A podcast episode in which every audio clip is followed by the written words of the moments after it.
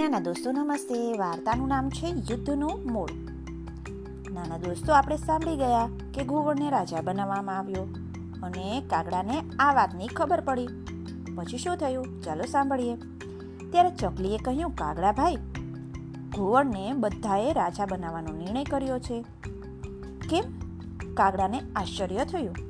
કાબરે માંડીને સભામાં થયેલી સર્વ વાત કાગડાને કરી. અરે ભાઈઓ કાગડાએ બધાને કહેવા માંડ્યું, આ તમે એકદમ ખોટું કરો છો. આ ભયાનક દેખાવવાળું પક્ષી આપણો રાજા બને, એમાં આપણી ઇજ્જત શું? વળી તે દિવસે તો અંધ બની જાય છે, તો તે આપણી રક્ષા શું કરવાનું? આપણે ખુલ્લામાં ફરનારા છીએ, જ્યારે આ તો સદા સંતાઈને રહેવાવાળું પક્ષી છે. આપણા બોલ અને સહવાસ મનુષ્યને તો ગમે છે, જ્યારે આનું મોઢું જોવું મનુષ્ય પસંદ કરતા નથી. એના તો અવાજથી જ બધા થથરી જાય છે. એ તો તદ્દન અપશુકન્યાળ છે. આને રાજા બનાવવાનો નિર્ણય એ તો મહામૂર્ખાઈનું કાર્ય છે. બધા પક્ષીઓ આ નિવેદનથી થંભી ગયા.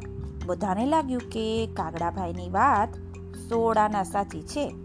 આના તો બધા જ ક્રમ આપણાથી ઉલટા છે.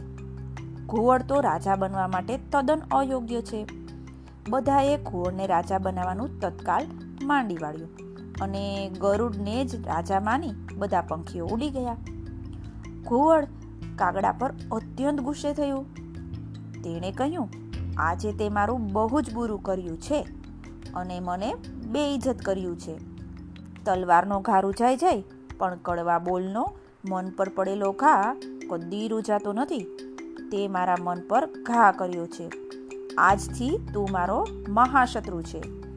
મારો સમાજ તારા સમાજને જ્યાં જોશે ને, ત્યાં મારી નાખશે કહી કુંવળ તો ચાલ્યું ગયું. બસ, ત્યારથી આપણી અને કુંવળોની શત્રુતા ચાલતી આવે છે. મહારાજ, આપના પરદાદાની વાત તો સાચી હતી. તેમણે સભામાં સત્ય બોલી પંખી સમાજ પર મોટો ઉપકાર કર્યો છે. ત્યાં સર્વગુણ સંપન્ન અને શક્તિશાળી અને રૂપવાન વિષ્ણુ ભક્ત ગરુડ અને ક્યાં નિશાચર દુષ્ટબુદ્ધિ કદરૂપુ ને અપસુકન્યાળ ઘુવડ પંખીઓમાં આપણી જાત વધુ ચાલાક ગણાય છે. આજે આપણી કસોટીનો સમય આવી ગયો છે. આપણે ઘુવડોનો નાશ કરવો જ જોઈએ. તે માટે હું મારા પ્રાણ પણ આપવા તૈયાર છું. આપણે શું કરી શકીએ? હું ગુપ્તચર બની ને ઘોડની વચ્ચે જઈશ અને તેઓનો નાશ કરીશ. પરંતુ તમે જશો કેવી રીતે? તેનો એક ઉપાય છે. સંધ્યાકાળે તમે મારી સાથે ખોટો ઝઘડો કરો અને ઘાયલ કરીને ફેંકી દો. હું કોઈ પણ ઉપાયે ઘુવડોના પક્ષમાં ભળી જઈશ અને તેઓના ભેદ જાણી તેઓનું રહેઠાણ શોધી કાઢીશ. તેઓનો નાશ કરીશ. તમે મને શત્રુ ઘોષિત કરી આ વૃક્ષ છોડી અને પહાડો પર ચાલ્યા જાઓ. સારું, તમે કહો છો, એમ જ થશે. કાગરાજે સંમતિ આપી. ધીરે ધીરે સાંજ પડી. પક્ષીઓ માળામાં જવા લાગ્યા અને ચામાચીડિયા કુવડો વગેરે નિશાચરો જાગવા લાગ્યા. ત્યારે કાગડાઓએ પેલા વૃદ્ધ કાગડા સાથે ઝઘડો પ્રારંભ કર્યો. ઝઘડો વધતા બધાએ તેને ખાલી ખાલી મારવો શરૂ કર્યો અને તેને ફેંકી દૂર દૂરના પહાડ પર ચાલ્યા ગયા. રાત પડી. કુવડો ફરવા નીકળ્યા. ત્યાં જ તેમને ઘાયલ પડેલો કાગડો દેખાયો. તેઓ તેને મારી નાખવા ભેગા થયા. ત્યારે કાગડો બોલ્યો, ભાઈઓ, મારે તમારા રાજાને મળવું છે. પછી ભલે ને તમે મને મારી નાખો. મારી આટલી વિનંતી માન્ય રાખો. ઘોવડોને થયું કે આ અધમુવો કાગડો ભલે ને રાજાને મળી લેતો, એ આપણું કાંઈ બગાડી શકવાનો તો નથી. અડધો મરેલા જેવો જ દેખાય છે. આપણે એને પૂરો મારી નાખશું.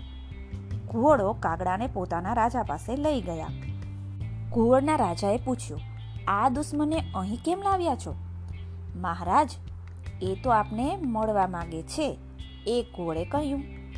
કહે, તું કેમ મને મળવા માંગે છે? રાજાએ કાગડાને પૂછ્યું. મહારાજ, અમારો રાજા બહુ લુચ્ચો અને સ્વાર્થી છે. મેં જરાક તમારા વખાણ કર્યા, ત્યાં તો મને મરણ તોલ માર મારી અને ફેંકી દીધો. હવે હું તમારા શરણે છું. મને મારવો કે જીવાડવો એ તમારે જોવાનું. રાજાએ મંત્રીઓને પૂછ્યું, હે મંત્રીઓ, મારે શું કરવું જોઈએ? એક વૃદ્ધ મંત્રીએ કહ્યું, દુશ્મન એટલે તો દુશ્મન, એને મારી નાખવો જ ઉચિત છે. પરંતુ બીજા જુવાન મંત્રીએ કહ્યું, હે રાજન, આપણા હાથમાં અનાયસે સોનેરી મોકો આવ્યો છે. શત્રુમાં ફૂટ પડે એ આપણા લાભમાં ઉતરે છે. આને આપણે ગુપ્તચર બનાવીએ. એ આપણા દુશ્મનોનો ભેદ જાણી? આપણને કહેશે. એટલે આપણે આપણા દુશ્મન કાગડાઓને મારી નાખી તેમનું નામો નિશાન આ પૃથ્વી પરથી મિટાવી દઈશું. રાજાને પણ યુવાન મંત્રીની વાત ગમી ગઈ. તેણે ઘાયલ કાગડાને કહ્યું, શરણે આવેલાની રક્ષા કરવી એ તો અમારો ધર્મ છે. અમે તમારી રક્ષા કરીશું, પરંતુ તેના બદલામાં તારે તારા સમાજના, તારા રાજાના અને તારા રાજ્યના ભેદ જાણી લાવવા પડશે. તું આ કામ કરી શકશે. મહારાજ, હું જરૂર તમારું કામ કરીશ. મને મારા સમાજ અને રાજા પર બહુ ગુસ્સો આવે છે. હું તેઓને ખતમ કરીને જ જંપીશ. જુઓ ને, તેમણે મને કેવો માર માર્યો છે. તેમણે મારી બહુ બેજતી કરી છે. હું તમને બધા જ ભેદ કહીશ. મને તમારો સેવક જ સમજો. ઘુવડનો રાજા આ સાંભળીને ખુશ થઈ ગયો અને કાગડાને જીવતદાન આપી દીધું.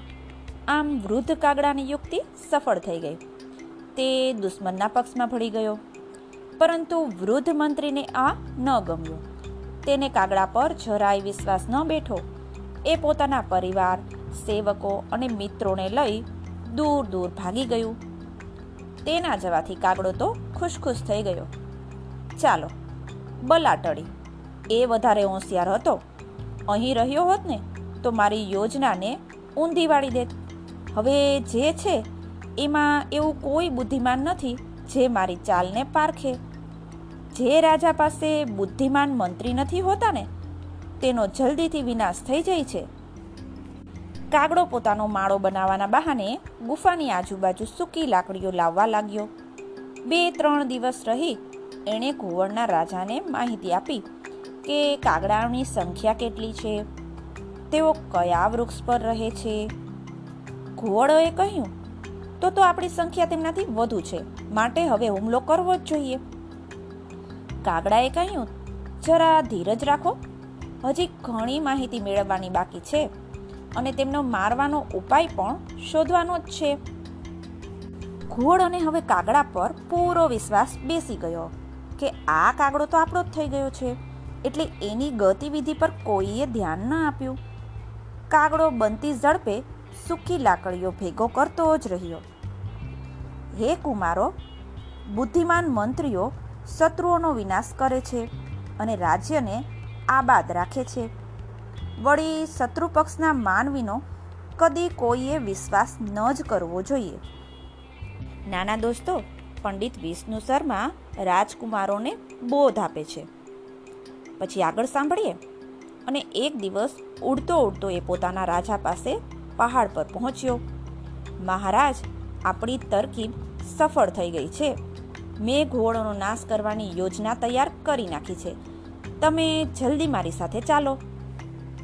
રાજા પોતાના મંત્રીઓ સાથે એ વૃદ્ધ કાગડા સાથે ઘુવડની ગુફાઓ પાસે આવ્યો. કાગડાએ પોતાની ચાલ સમજાવી ને સૂકી લાકડીઓ બતાવી. પછી બધા વૃદ્ધ કાગડાના કહેવાથી અગ્નિ શોધવા લાગ્યા. રાજાને એક સળગતી લાકડી દેખાઈ. તેણે તે ઉપાડી અને ઘુવડની ગુફા આગળ ફેંકી દીધી. ધીરે ધીરે સૂકી લાકડીઓ સળગવા લાગી અને એ આગ ગુફામાં પણ પ્રસરી ગઈ. ધુમાડાથી ગુંગળાતા ઘુવડો અને તેનો રાજા બખોલોમાંથી બહાર નીકળ્યા. તે સાથે જ બળીને ભડથું થઈ ગયા.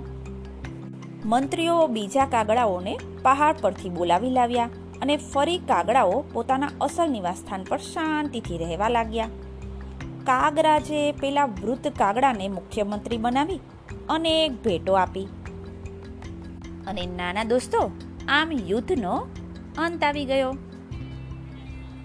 યુદ્ધ વિશેના ઘણા બધા તર્ક, વિતર્કો અને ઘણા બધા બોધો આપી પંચતંત્રની આ વાર્તા અહીં જ સમાપ્ત થાય છે. ચાલો ફરી મળીએ.